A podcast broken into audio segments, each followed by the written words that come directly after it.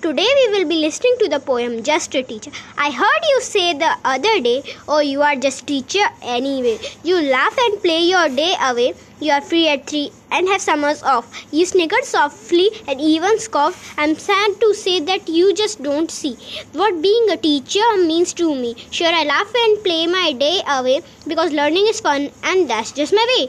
I, if I were free at 3 and had my summers off, I had two snickers softly and even scoff. Unfortunately, my paycheck does, but I do not.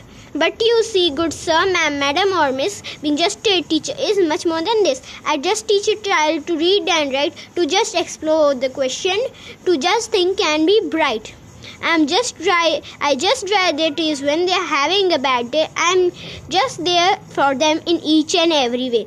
You are the most precious asset, just deserves a lot. And being a teacher, I am not. I dare you to just take a closer look, for being just a teacher doesn't come in a book. It comes from the heart and the passion you see. So being just a teacher is fine by me.